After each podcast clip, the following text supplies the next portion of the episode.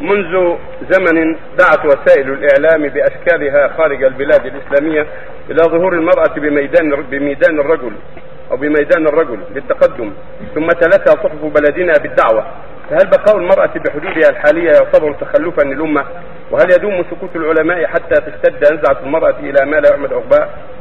وهذا من الداء الذي ينشره الأعداء ويستغل الأعداء جهل الجاهلين وجهل الكثير من الشباب فينشرون بينهم هذه الدعوة إلى ظهور المرأة وبروزها في ميدان العمل بين الرجال وفي المدارس وفي كل مكان مع الصبي صفا جنبا إلى جنب حتى تكثر الفاحشة ويعظم الفساد وتنحدر الأخلاق إلى أخلاق سافلة أخلاق بهيمية.